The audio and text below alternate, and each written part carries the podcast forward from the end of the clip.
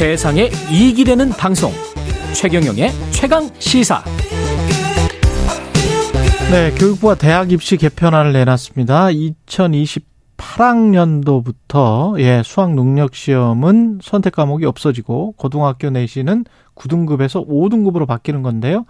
어, 무슨 내용인지 어떤 영향이 있을지 전 한국 외국어대학교 입학사정관 이성록 입시 전문가 모셨습니다. 안녕하세요. 예, 안녕하세요. 예. 일단 5등급제로 바뀌는 그 다음에 수능 선택 과목이 지금 없어지는 네네. 이게 가장 큰 골자인 것 같은데 네. 어떻게 생각하십니까?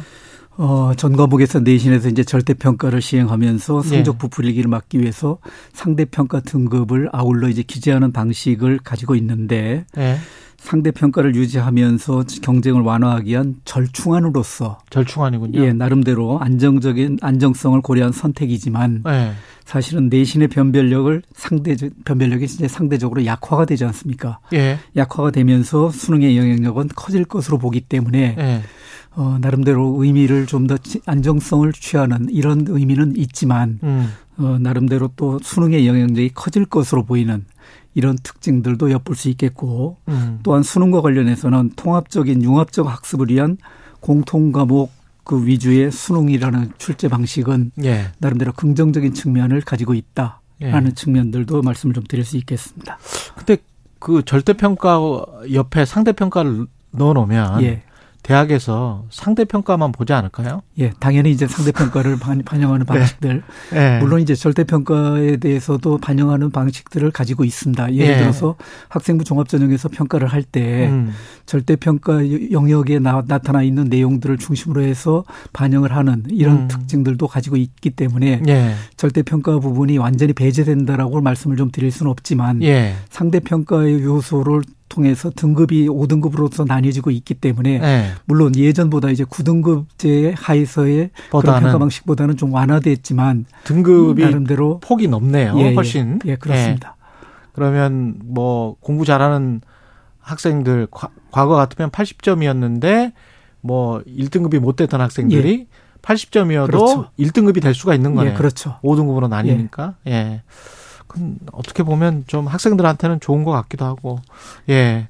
수학 능력 선택 과목이 어 없어진다는 게 이게 무슨 예. 의미입니까? 수학 능력 선택 과목이 없어진다. 예, 이제 선택 과목 체계는 학생들의 진로에 맞는 선택을 지원하기보다는 예. 점수를 얻기 위해 얻기에 유리한 특정 과목을 선택하는 아. 이런 선 쏠림 현상들이 나타나 있었습니다. 지금까지 예. 과목 선택에 따라서 똑같은 원점수인데도 불구하고 실제 표준 점수로 산출을 해보니까 표준 점수가 달라지는 그런 점에서 예를 들어서 뭐 표준 점수의 원점수는 똑같은데 예. 표준 점수에서는 2점 내지 5점 정도의 편차가 나는 예. 이런 경우도 있었기 때문에 학생들이 전략적으로 이제 수능을 선택하는 음. 이런 방식들을 가지고 있었는데 어 융복합적인 인재 양성 차원에서 계열 구별 없이 예. 문제를 출제한다는 이야기는 예 그런 유불리 현상을 이제 바- 방지하기 때문에 예. 나름대로 긍정적인 요소를 가지고 이거 좋은 거다. 있다라는 측면들도 말씀드릴 수 있습니다. 예.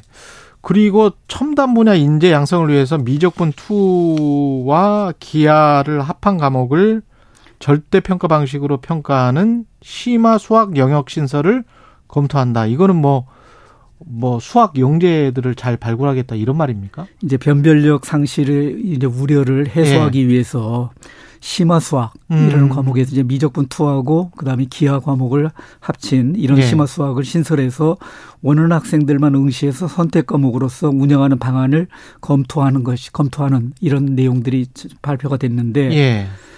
어, 심화 수학은 이 시험 범위가 미적분 투하 기하로 현재 이과생들이 주- 주- 선택하는 미적분과 기하 과목과 같은 것으로서 시험 과목이 확정될 경우에 예. 나타날 수 있는 특징들이 주요 대학이라든지 그 의학학 계열의 경우에는 선택이 아니라 필수가 될 확률이 높고 예. 또 절대 평가라 해도 상당히 좀 부담을 느낄 가능성들이 있다라는 예. 측면들도 엿볼 수 있습니다. 그래서 심화 수학이 최종 확정되면 음. 최상위권 대학의 자연 계열에 지원하는 데 지원해서 이 대학들이 지정할 가능성들도 있다. 음. 그런 측면에서 이제 이 부담은 학생들에게 오롯이 주어지게 된다라는 음. 측면들도 생각해 볼 수 있겠습니다. 근데 아까 좀 내신은 아무래도 관리하기가 쉬워지고 5등급이니까 예.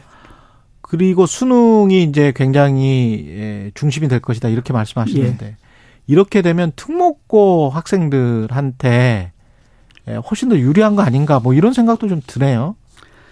어, 이제 내신 개편안이 가지고 있는 예. 이런 특징들로 미뤄봤었을 때, 그 자사고 외고 쏠림 현상을 막을 수 있다라고 음. 해서 이제 그 교육부에서는 내용을 발표를 하고 있는데, 네. 어, 상위권 학생들의 등급에 해당하는 학생들 숫자가 좀 더 늘어날 가능성은 있죠. 그렇죠. 예. 예, 1등급이 훨씬 많아질 것 같은데. 뭐 2등급 학생들도 네. 34% 정도까지가 2등급 학생으로서 이제 평가를 받고 있기 때문에 그렇겠죠? 어, 그래서 실제 당초 고, 고 2, 3만 절대평가를 실시할 경우에는 자사고 외고는 내신 획득에서 불리하다라는 우려가 해소될 수 있고 쏠림 음. 현상이 극대화될 것으로 예상됐는데 음. 5등급 상대평가제가 그 우려를 완벽, 완벽하게 해결하고 있다라고 보기에는 좀 어려운 측면들도 있다. 그러니까 등록고에게 유리해지는 겁니까? 아니면 어, 다 평등해지는 겁니까? 어떻게 뭐 보세요? 이거는? 그냥 표면적으로만 본다 하더라도 예. 특목고 학생들이 예전에 내신에서 이제 부담을 상당히 많이 느꼈었던 이런 특징들이 있었기 때문에 예. 학생부 종합 전형이라든지 학생부 교과 전형으로 준비하는 학생들보다는 이게 수능 중심으로서 준비하는 학생들이 상당히 상당히 많았는데 음. 내신에 대한 부담이 좀 더 줄어든다는 거죠. 내신에 대한 부담이 그렇죠. 줄어들기 때문에 예. 특목고 자사고 쏠림 현상은 좀 더 나타날 가능성들도 있다. 아, 라는. 점도 엿볼 수 있습니다. 예. 사교육비 부담은 뭐 이렇게 하면 어떻게 되나요?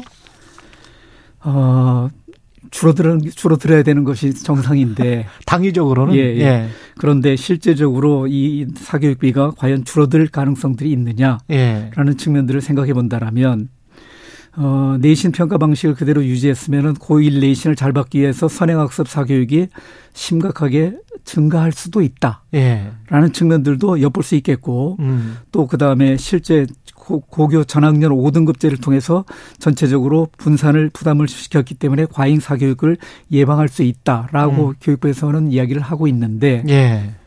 현실적으로 나타난 특징들이 뭐 당장 최근에 이제 그 사교육기관에서 입시 설명회를 이 2028 학년도 개편한 거 관련해서 입시 설명회를 했는데 예. 어 상당히 많은 학, 학부모님들이 몰려들어서 음. 이, 이런 내용들에 대해서 이제 뭐 하- 어떻게 바뀌느냐 예. 라는 부분들에 대해서 학습을 하고 어떤 쪽으로 진, 지- 절, 질, 절, 진- 전략을 차- 세우는 것이 유리하느냐 음. 이런 부분들에 대해서 상당히 많은 관심들을 가지고 있는 걸로 미뤄봐서 예. 그렇게 쉽게 사교육비가 잡힐 것 같지 않다. 예. 입시 전형이 저 대학별 입시 전형이 이- 또 있잖아요. 예. 그러니까 내신 있고 수능 있고 예. 대학별 입시 전형이 또 따로 있는데 이게 더 까다로워질 가능성도 있습니까? 이렇게 만약에 교육부에서 나오면 수능이라든지 예. 내신의 등급이 이제 변별력이 좀 더 떨어진다고 생각된다면 예. 대학에서는 어떤 수- 방법을 통해서도 변별력을 확보하기 위한 장치들을 둘 가능성들이 있다는 거죠. 아. 예를 들어서 내신 중심으로 선발하던 학생부 교과 전형 같은 경우에 있어서도 예. 내신에 대한 비- 변별력이 좀 더 떨어진다고 생각되면 음. 수능 최저학력 기준을 좀 더 부과한다든지 음. 수능 최저학력 기준뿐만 아니라 실제 면접을 통해서 학생들의 역량을 평가한다든지 예. 하는 방식을 통해서 어떤 식으로든지 학생들의 역량을 정확하게 변별하기 위한 장치들을 둘 가능성들이 있다. 아, 이게 뭐 얼마나 많은 어떤 긍정적인 효과가 있고 부정적인 뭐 부작용이 있고 그런지는 모르겠습니다만 1918님처럼 우리나라 입시 제도는 왜 이렇게 자주 바뀌는지 모르겠어요. 이렇게 이야기를 하셨는데 좀 이 바뀌면 또 적응해서 또 사교육비는 그대로거나 계속 늘어가고 이게 쳇바퀴처럼 계속 굴러가는 것 같아서 예, 안타까운 현실입니다. 이게 예. 결국은 물- 결국 이제 뭐 사회랄지 노동이랄지 이런 부분들에서 다른 직업들도 훨씬 뭐 돈을 그만큼은 받을 수 있고 뭐 이런 네. 이런 게 있어야 이게 또 입시제도도 사회 전반적인 이제 구조가 그렇죠. 예, 우리 그 입시에 대해서 매몰되지 않는 그렇죠. 예, 이런 내용 구조로 이제 변화를 가져와야 되는데 음. 아직도 여전히 많은 부분에 있어서는 그런 부분들에 대해서 아쉬운 여- 여- 내용들이 나타나고 있다. 어떤 보안 같은 거 꼭 좀 조언해 주시고 싶을까? 한 2, 30초밖에 안 남았긴 합니다. 어, 예를 들어서 예. 지금 학교의 교육 과정이 학생 어, 고교 학점제로 이제 변화를 가져오고 있습니다. 예. 고교 학점제로 변화가 됐었을 때 나타날 수 있는 평가 방식들이 적절한 방식들을 생각해 본다라면 예.